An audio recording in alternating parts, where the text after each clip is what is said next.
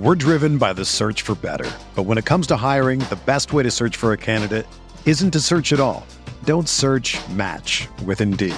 Indeed is your matching and hiring platform with over 350 million global monthly visitors, according to Indeed data, and a matching engine that helps you find quality candidates fast. Ditch the busy work. Use Indeed for scheduling, screening, and messaging so you can connect with candidates faster. Leveraging over 140 million qualifications and preferences every day, Indeed's matching engine is constantly learning from your preferences, so the more you use Indeed, the better it gets. Join more than 3.5 million businesses worldwide that use Indeed to hire great talent fast. And listeners of this show will get a $75 sponsored job credit to get your jobs more visibility at Indeed.com slash BlueWire. Just go to Indeed.com slash BlueWire right now and support our show by saying that you heard about Indeed on this podcast. That's Indeed.com slash BlueWire. Terms and conditions apply. Need to hire? You need Indeed. Hi, I'm Andy Herman of the Pack a Day podcast. I'm here to tell you about TickPick. TickPick should be your very first choice to buy football tickets because they save fans money by never charging any service fees ever. TickPick is the exclusive ticketing partner for the Pack a Day podcast and the Blue Wire Network.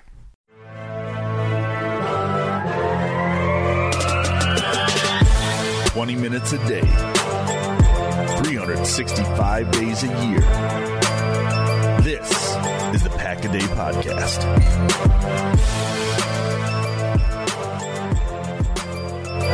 What is up, Green Bay Packers fans? Welcome back to another edition of the Pack a Day Podcast. I'm your host, Jacob Morley. Uh, following a Green Bay Packers victory versus the Pittsburgh Steelers now two days ago, um, my co host and myself are going to go over uh, just kind of our thoughts, and then dive a little bit deeper into this team after a quarter of a quarter of the way through the season, kind of. If you don't count that seven, that throws off everything, man. Um, but joined as always by my co-host Ross Uglem. Uh, Ross, how are you? I'm doing well. I mean, difficult to, uh, you know, not be doing well after um, this weekend win for the Packers win for North Dakota State over North Dakota. You know what that means. You're familiar with that one. I am familiar with that one. That was a that was a fun little victory for the Bison over the Fighting Hawks of University of North Dakota in Grand Forks. But uh, yeah, exciting game, and I'm with you. Yeah, it's it's been a while since. Oh gosh, it's been. A, I think uh, I've tracked this before. It's been a long time since the Packers and the Bison both lost in the same weekend. Um, but it has happened, and those are really sad weekends.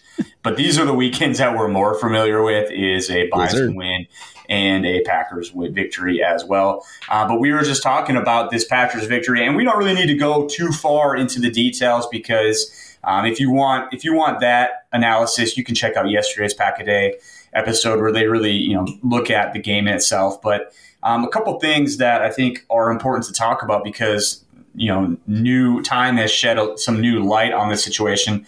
Um, the big one, obviously, being Jaire Alexander. Um, and Ross, you're way more optimistic than I am on this whole deal because just before we were going into this, I basically was like, I think he's done. And you're like, I don't think it's that big of a deal.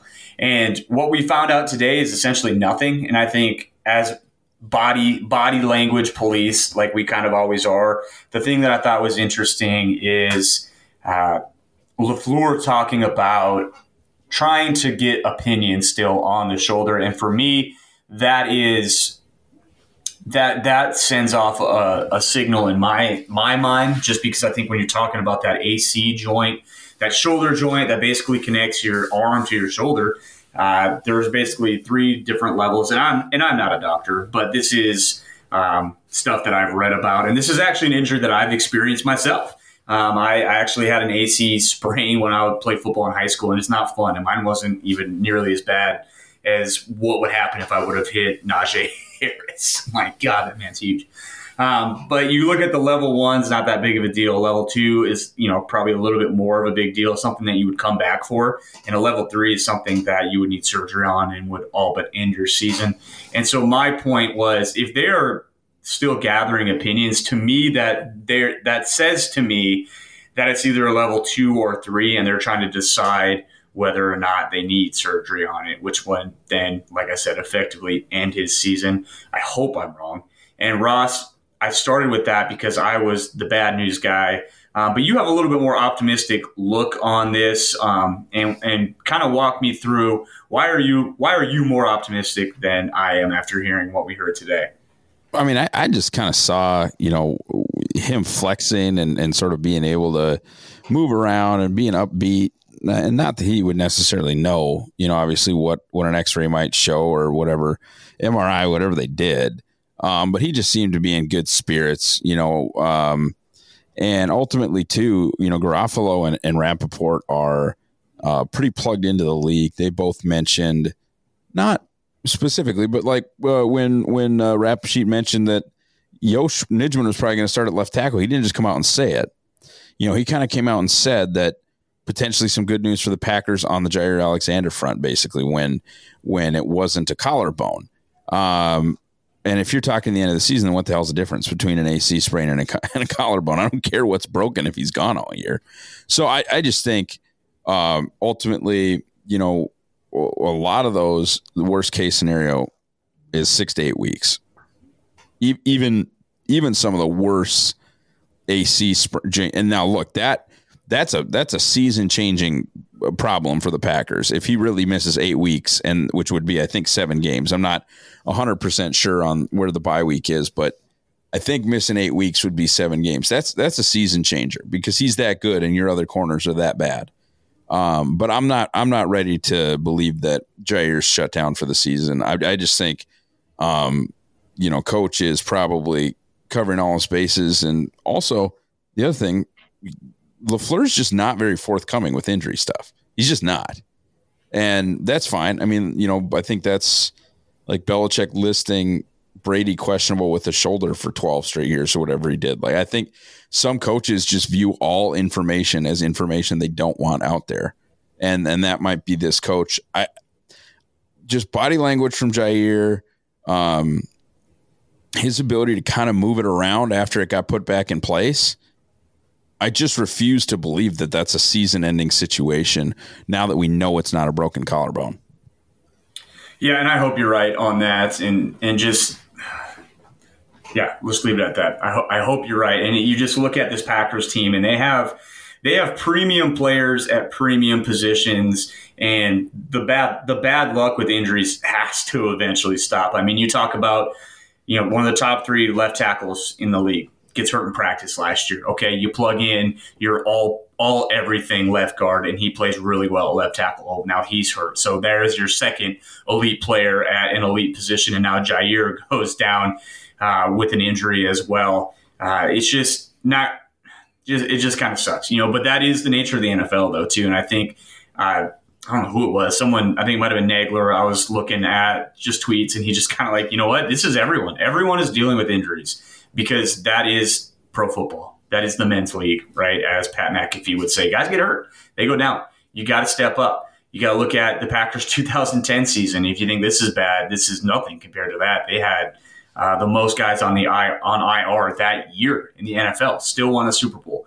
Um, so it can be done. Guys have to step up. Guys need to step up, and they, and they just might. Who knows? Um, but what I, I think is this. interesting Go ahead. I, I will say this: that's that's not an over. That's not an injury they can overcome. It's just no. not. If if they if they actually lose him for the season, they're not going to win the Super Bowl. And you can print this on a T-shirt. I don't like do whatever you need with this. That specific season-ending injury is not something they can overcome. No, I think unless you know, unless they would go out and and make a blockbuster trade mid mid season, and that guy comes in and plays at a top five level at that position, which Jai, which is what Jaire is. So that's obviously why we we hope for the best on that because it would be absolutely devastating to lose a player of his caliber at a position like cornerback, where he essentially can take away half the field. And it, and when it finally looks like the Packers have at least someone talented on the other end of the field. Someone that might be able to carry the water a little bit more than what we've seen in the past in Eric Stokes. Um, and it would just be devastating to finally see that guy kind of start to come into his own in, in his rookie year to lose your stud. So um, we, we were hoping for the best. And I know he said Wednesday he would have more news on that. So, I mean, until then, it's going to be all speculation. So we, we will see. Um, but Ross, I think it's interesting because we are, like I said, we're a quarter of the way through the season. Um, math is a little bit wonky now with the 17 games, but we're essentially a quarter of a way into the season um, with four games being played. And I think you can look at this team and start to say, here are some trends that are starting to start starting to form and take place.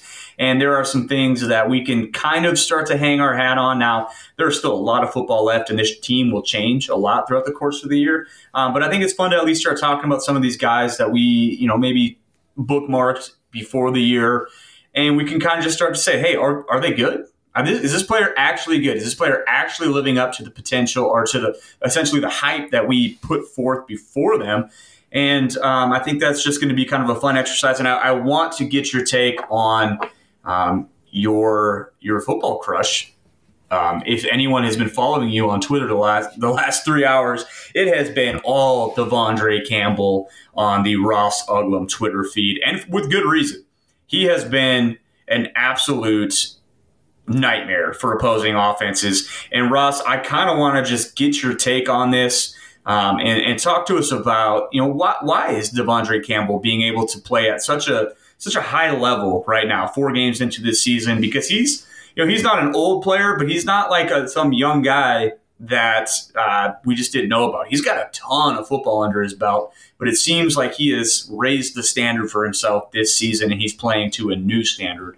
Um, why do you think that is, and what does that mean for this defense?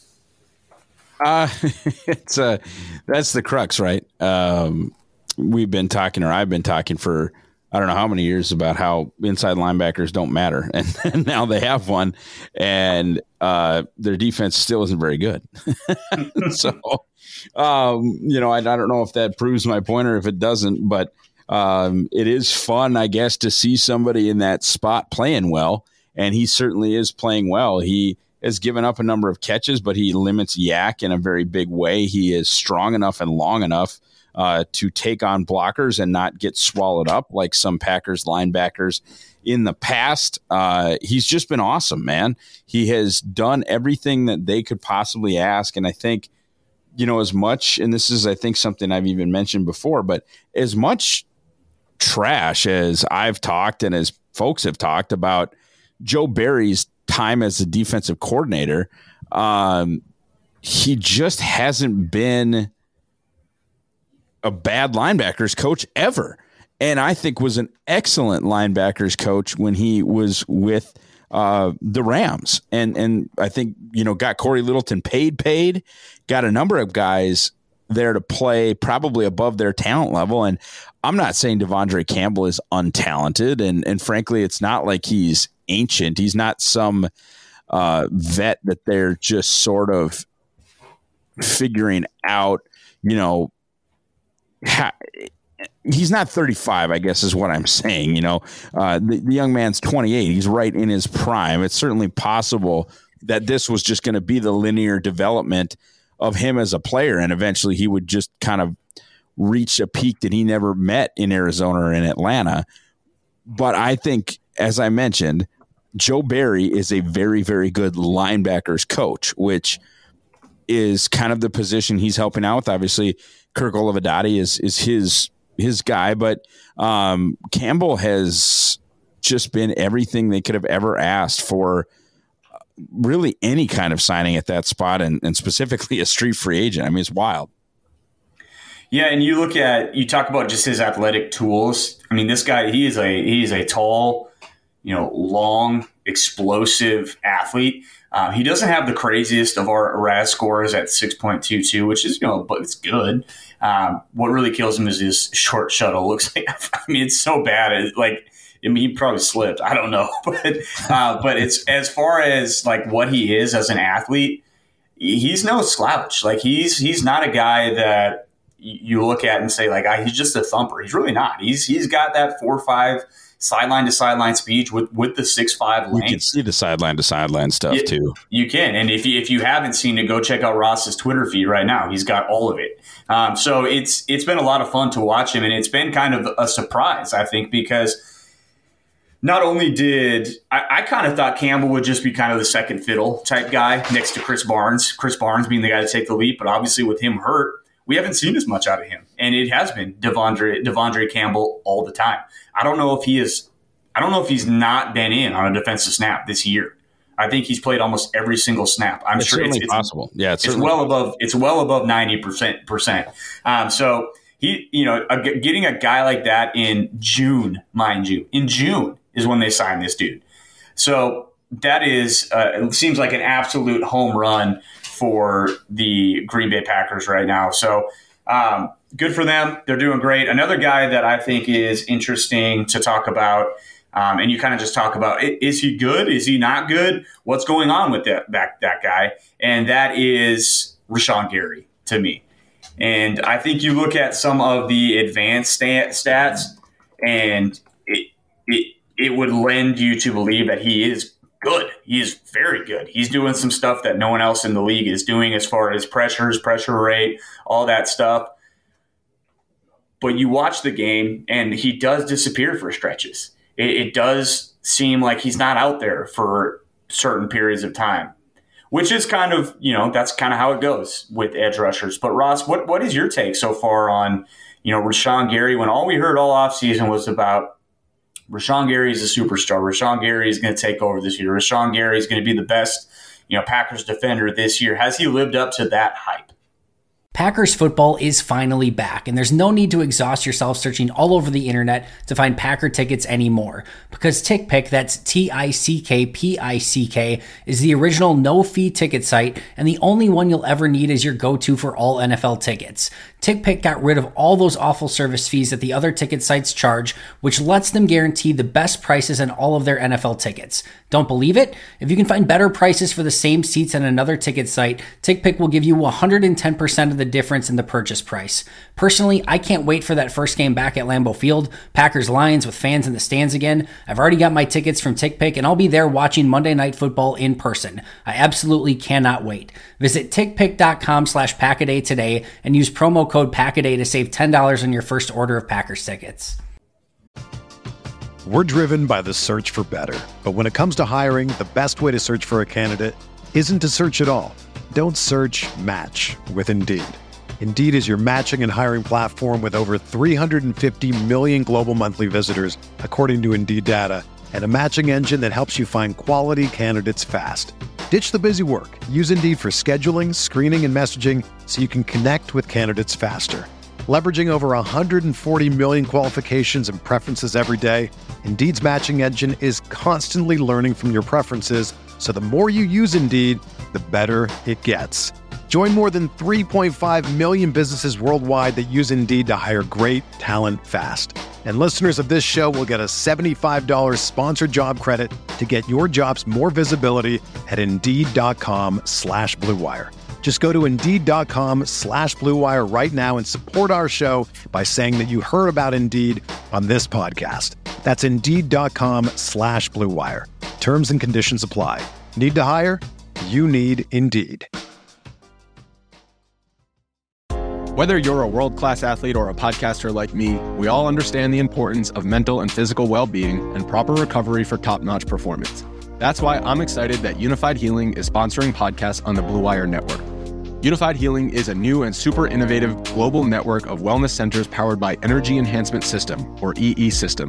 If you haven't heard of the EE System yet, then you'll want to listen up. This technology promotes wellness, deep relaxation, purification, and rejuvenation. Wherever you are across the globe, access to a center is easy and affordable. Interested in experiencing the EE System technology for yourself? Go to unifydhealing.com slash bluewire to learn more and find a center near you. That's unified, U-N-I-F-Y-D, healing.com slash bluewire. No material or testimonials on the Unifyd Healing website are intended to be viewed as medical advice or a substitute for professional medical advice, diagnosis, or treatment. Always seek the advice of your physician or other qualified healthcare provider with any questions you may have regarding a medical condition or treatment and before undertaking a new healthcare regimen, including EE system. When you need mealtime inspiration, it's worth shopping Kroger, where you'll find over 30,000 mouthwatering choices that excite your inner foodie. And no matter what tasty choice you make, you'll enjoy our everyday low prices, plus extra ways to save, like digital coupons worth over $600 each week. You can also save up to $1 off per gallon at the pump with fuel points. More savings and more inspiring flavors make shopping Kroger worth it every time. Kroger, fresh for everyone. Fuel restrictions apply. Not right away, uh, but he was really, really good against Pittsburgh. And again, uh, Ray, we talked about uh, PFF's grades not being, you know, being schedule dependent. Who are you playing?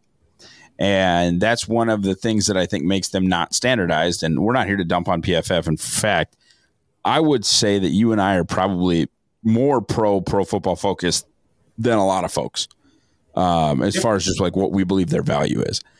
Mm-hmm. I mentioned though about Gary and just the nasty tackles that they've gone up against. I mean, elite dudes. Terron Armstead, Ryan Ramczyk, awesome. Penei Sewell, once they moved him back over to left tackle, very, very good. Uh, they have, you know, they faced dudes uh, in in even in Trent Williams. I think is is just an absolutely amazing football player, and Mike McGlinchey doesn't suck either. Now they finally got a game against tackles that maybe aren't great, and he was dominant. I mean, three pressures, one quarterback hit, one freak show sack, um, and probably should have drawn a couple of holding penalties, specifically the one where he was in a headlock. Mm-hmm. And uh, they ended up calling, I think, pass interference on Eric Stokes, despite the legitimate headlock uh, from the Pittsburgh Steelers left tackle he was very, very, very good. Like I said, three pressures, a sack, a quarterback knockdown, arguably should have had uh, a penalty drawn. And then in the run game, man, he set a hard edge. He was good in pursuit. All three of his tackles were uh, marked as stops by Pro Football Focus, meaning the play from a down and distance perspective resulted in an offensive failure. He was very, very, very good um, on Sunday in a way that I don't think he had been through the first three weeks. Yeah, I agree with everything you just said there. I think with him, and you you talk about the sack that he had versus Dan Moore, and you know I had put a tweet out before this game that basically just hit on what you just said, like Trent Williams, uh, Armstead, Sewell, dudes, Dan Moore. you know, yeah. something's off. Something's no a little bit different here. And yeah, and he's a rookie. He's he's figuring things out, but uh, Rashan Gary is not a rookie. He is a guy that you expect to, to take advantage of those matchups. Um, I think I think his next step in his development will be being more impactful against elite offensive tackles in the NFL. But um, you look at his athletic profile, his physical profile, you read it, and that sack where he basically sacked all of probably 300 pound pushing uh, Ben Roethlisberger with 330 pound Dan Moore in his lap as well, and he just tackled both of them. And you look at his physical profile and you say, well, what does that mean? That that's what that means. Like that that's the type of player that you should get out of that type of physical profile with those types of athletic tools where he is explosive, powerful with that type of density. He should be able to run through guys, um, do that once a game. You know, just put a guy on skates, get to the quarterback. And so I think that is exciting for the future. And, you know, it's kind of the same thing with, with Eric Stokes starting to ascend a little bit as well is okay, cool. You got all these guys. Oh, wait, then your other guy gets hurt. you know, and it's just kind of like with Za'Darius, how much fun it would be to have him and Rashan out there with Preston. Um, who and Preston's playing good football too. So it's it, it is you know it's it's too bad, but it's good it's good to see Rashan Gary start to take some of those steps. Uh, another guy that I want to talk about, also on the defensive side of the ball, Chandon Sullivan, someone that I have gone, gone out and maybe jumped the gun prematurely and said, "Hey, I think this guy's really good." Uh, Ross, I don't think I'm. I don't think I need to try to dress it up at all, and I think I know exactly what you're going to say. Chandon Sullivan has not been good. No, no. Um, you know, I, I get it he was excellent as a dime when they had Tramon in 2019. Uh, 2020, he got installed as a full time nickel. It was bad. It was bad in the second half specifically. It got worse in the playoffs. It has been as bad, if not worse, uh, through four games um, this year. I mean, it's just he's not playing well, and there's really no sugarcoating it. There's no way around it. Um, no matter how you slice it, you want to talk PFF, we can talk PFF of the corners that have played at least 80 snaps. I think we just looked it up. He ranks 100th. Well, you guys can figure that out. Even in today's day and age where we say there are 96 starting corners, you know, because of the nickel position, means he shouldn't start on any NFL team. Means every roster or should and theoretically there's three guys better than him for every 32 teams. 96 guys 96 would be dead last. He's 100th it's it's not a good situation period. And and you all right well pff sucks. We hate pff pff is trash. It doesn't mean anything. Uh what, what are the what are the stats look like? Uh the stats don't look great folks. He's got a passer rating against of 134.1 that's a problem. Yeah. Okay. Uh, the, the, the man right now is giving up 14 catches on 16 targets, including a touchdown. For, by the way, 13 yards per reception. Not a good situation still. I mean, th- those aren't really sub- like they're a little bit subjective in that maybe you can attribute a catch to a guy incorrectly, I guess. You know, you maybe you can if it's zone, you know, if it's not man, if it's zone, you could maybe be misattributing uh, reception. For example, like when King and Stokes gave up that touchdown against the Lions, there is a argument about whose fault that was uh, on Twitter. I think ultimately, actually, Lafleur ended that argument and said it was uh, on on on King and not on Stokes, which was fine, whatever. But uh, then at that point, if, if like Pro Football Focus assigns that statistic to, um, it, it assigns that statistic to Chan, and then that's wrong. But through three games, Chandon's a minus one overall for Andy Herman. Compare that to plus 0.65 for Eric Stokes, or plus 3.45 for Jaire Alexander.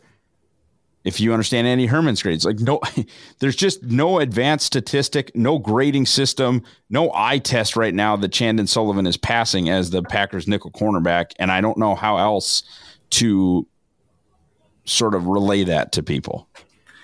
Right. And, you know, people get people get upset about PFF because they say, you know, well, how can you have a standardized test or grade when you know the sample is different. You're playing different people and, and all that. And like some of that is true because obviously your grade's going to be like Rashan Gary we just talked about him. His grade's going to be lower against Terron Armstead than it is against Dan Moore. That's just football folks. Like that is how it works. Terron Armstead is a better football player. Um, so obviously Gary's going to lose some reps. You know like that's just how it works. But like with Chandon Ross who's who's the slot guy that you know, you got Deebo, who they did a good job against, but I don't think that was really Chandon. And who's the guy that that you look at and say like, well, he's doing bad because this guy's so good. Like it, it he's he's doing he's doing poorly against average NFL talent, and that's the big concern for me. Yeah, and and he, the, the, honestly too, Jake, this is a huge issue about Ja because if Jaire's available you can try King outside with Stokes and Jaire in the slot and really shut the slot down. Mm-hmm. Or you can do Stokes and Ja outside and, and continue the Kevin King in the slot experiment. I don't think that's going to go great, but you can sure try it. You can try Shemar Jean Charles in the slot, although he got some outside corner reps, which is interesting. Um, certainly not interesting is or interesting in the sense that I think all Packers knowledgeable fans, if you will. And I know that sounds kind of condescending. It's not really what I mean by that, but like people that sort of understand the draft and scouting and athleticism, et cetera, really slotted him as a nickel guy. But basically, all of his work in college at Appalachian State was outside. So it's not insane that Shemar would play outside. It's not bonkers, but I think most people see him as a nickel. Well, him as a nickel at this point, Sullivan's so bad. I would rather just see what they have in Jean Charles, and then you can have Stokes and Ja outside. And yeah, that that is starting Jaire Alexander and two rookies, but I don't care. It's yeah, and I, it's okay, at the point with Chandon now that I just want to see something else. I remember talking to Eric Crocker this offseason, doing pre-draft stuff, and just talking about this Joe Barry, you know, heavy cover two type scheme. And we are talking the the conver- the topic was Asante Samuel, the the the stud rookie, you know, out of Florida State, and how two time ah, two time defensive rookie of the week, super yeah, duper star, awesome player, and he was awesome at Florida State. And I think if if you if you spent the time watching him, you just you fall in love with his game. And the conversation and the question that was brought up is in this Packers defense, in this Joe Barry cover two defense, is he a slot only guy? And I remember Eric, who, if you don't know who Eric Crocker is, way smarter than me, you know, played corner in the NFL. Just his understanding of the game is much beyond mine, even. And he's just talking about in that defense, it doesn't really matter. Like Asante can play outside in that Joe Barry cover two. Um, some of these typical, more you know, smaller slot type guys can can if they're smart, if they're savvy players, can can play on the outside, and maybe that has something to do with him taking some outside reps. Maybe they think he can play out there. Um, and so who knows? But I think the other the other kind of you know the white horse riding in to kind of save the Packers nickel corner position is I think a lot of people are putting their stock into the Vernon Scott wagon, which I, you know I don't know if that's wise or not. I honestly have no idea. I think Vernon Scott had some nice reps when he when he got in last year and, and looked good at times in his preseason. Um, but essentially saying, okay, well Vernon Scott's going to save this you know that nickel position because he's going to come in and be that safety three and let Savage play more of that slot. Maybe, maybe you know that's that's an option, but uh, without Jaire, uh, those options certainly get you know they look a lot different. They do. hundred. I mean, hundred percent. They do. They they absolutely do. I think um, Henry Black's been okay, honestly, uh, in the role that they've had him in. He is, I believe, yet to give up a catch, um, yet to be targeted too, but. Uh, his issues are more with tackling, I think, than anything else as that deep safety. But the, he hasn't been exposed yet, so um, that's that's a good thing, right? I guess. Uh, yeah. I don't know. I've, I've been imp- I've been impressed with him. I guess I've been impressed with his ability to. Um, I, I've been impressed with his ability to not get killed. I mean, I know that sounds simple, but when you are in that position as an undrafted player, it's important to look like you belong, and I think he kind of does. Yeah, I, I agree. I think he's looked good in spurts, and like you said, it's sometimes sometimes you're not being exposed because people haven't tested you because you're doing well. Sometimes it's because they haven't found you. You know, and it, yeah. it's just his sample size is small, and, and it'll be the same with Scott when he gets back. Um, he can look good, and it's kind of the same with even Stokes. You know, we've seen Stokes up and down, and I think now that he's got some actual film out there, uh, I mean, good God, Ben, ben targeted him 15 times. He knew exactly what he wanted to do and where he wanted to go. Hitches uh, for days. Football. And honestly, if, for if, days. If and if he, you know, if he hits uh, Juju on that that long pass, we're talking talking about a lot different differently about Stokes today, um, even with the pick. But I think with Stokes, you know, we've talked about him already. The, the promise is there. I think everyone um, that's watched him, you can see the talent. And I think with any of these young guys, you, you have to look at them and what are you doing well? What what do your highs look like? Um, because you maybe don't play that high all the time, uh, but it does always level out. And I think you know some of Stokes' lows um, are fixable, and I think a lot of it is experience because man, he he's been way he's been way better at playing the ball in the air than I than I thought maybe he would have coming out of Georgia. But also my man was hardly ever targeted at, at Georgia. So it, it's tough to even kind of get into that. But the last guy I want to talk about, um, and I think he just is not getting talked about enough within this offense. Um, and what he's brought to what he's brought to the table for this team as far as being a rock just rock solid steady guy um, and so uh, with that I mean Billy Turner, man, I, I was going to try to eloquently come into that, but dude, Billy Turner has been. I mean, you you could argue that he has been one of their most important offensive players this season, at right tackle. He, my man, has been lights out. He's been great. I mean, he he basically and essentially took TJ Watt out of that game, and we were talking about this pre-show, like how TJ Watt's box stats, you know, that that looked good, but that includes a trip that he got a sack and a pressure on. Um, yeah. Um, that Bill, Billy was absolutely whooping his ass on that rip. That's why he stuck his leg out because my man was going nowhere. Um, but you know, just talk to the value of, of, of, a Billy Turner coming in and playing for this football team and what he's been able to do on that right side of the offensive line. It's tremendous, and uh, you know, this is a guy who's who's given up two sacks. One of them, as you mentioned, was trash. Um, over the course of four games, playing dogs, by the way, like bad dudes. D Ford, uh, TJ Watt mostly on his side. You know, they they rush Melvin Ingram for the other side. Both of the the guys from New Orleans are dudes. You know, I don't I don't know that Detroit has pass rushers, but three of the four games, MFers, yeah, coming off of that left end, and you know, 154 pass block snaps, man, 154, two sacks, one of them BS.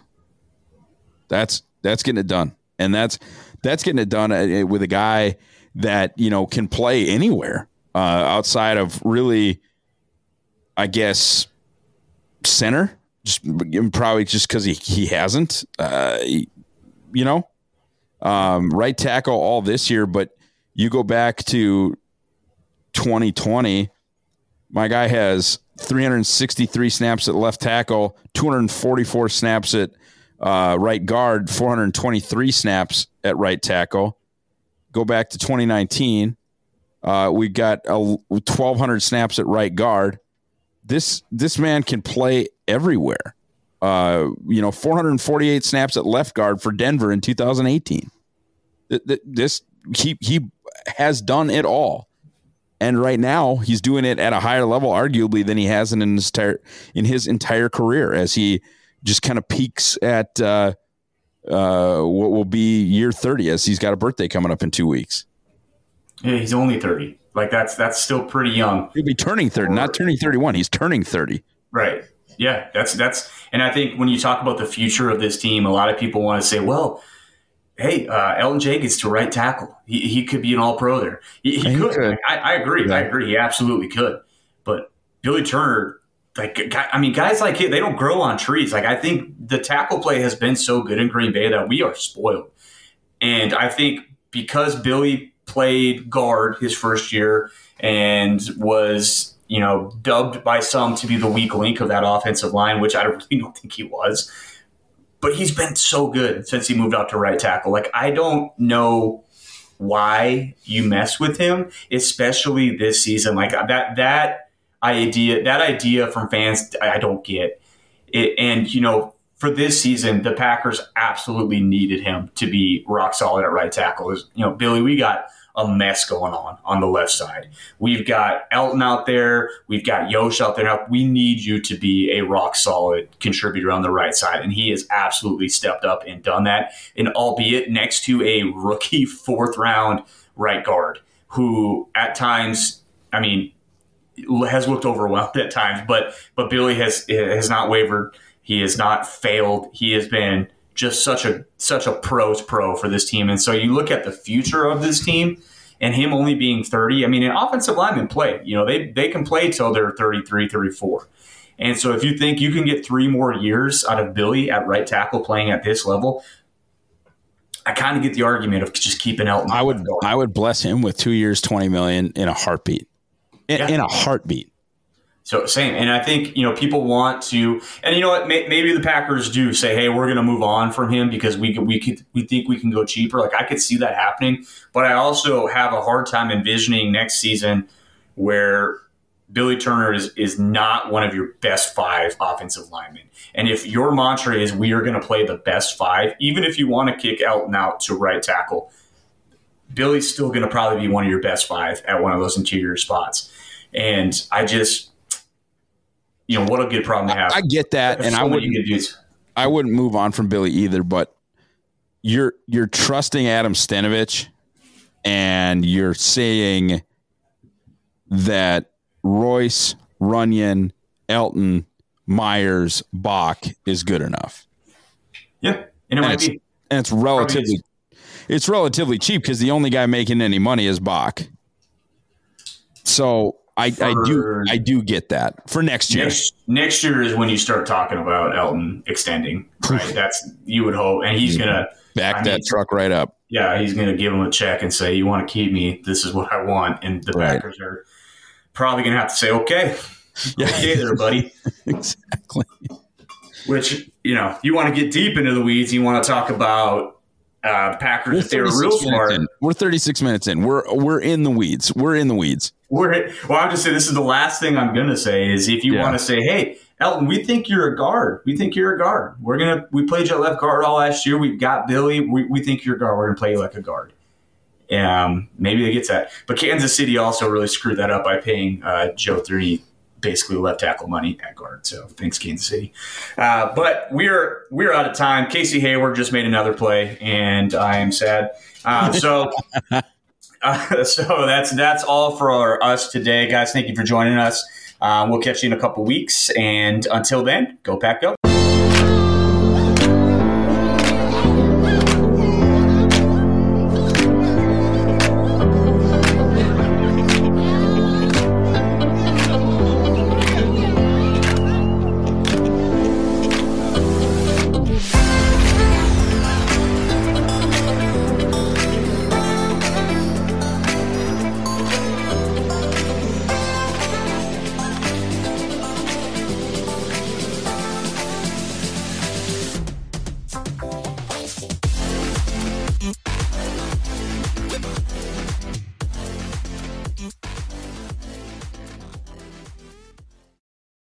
Without the ones like you, who work tirelessly to keep things running, everything would suddenly stop.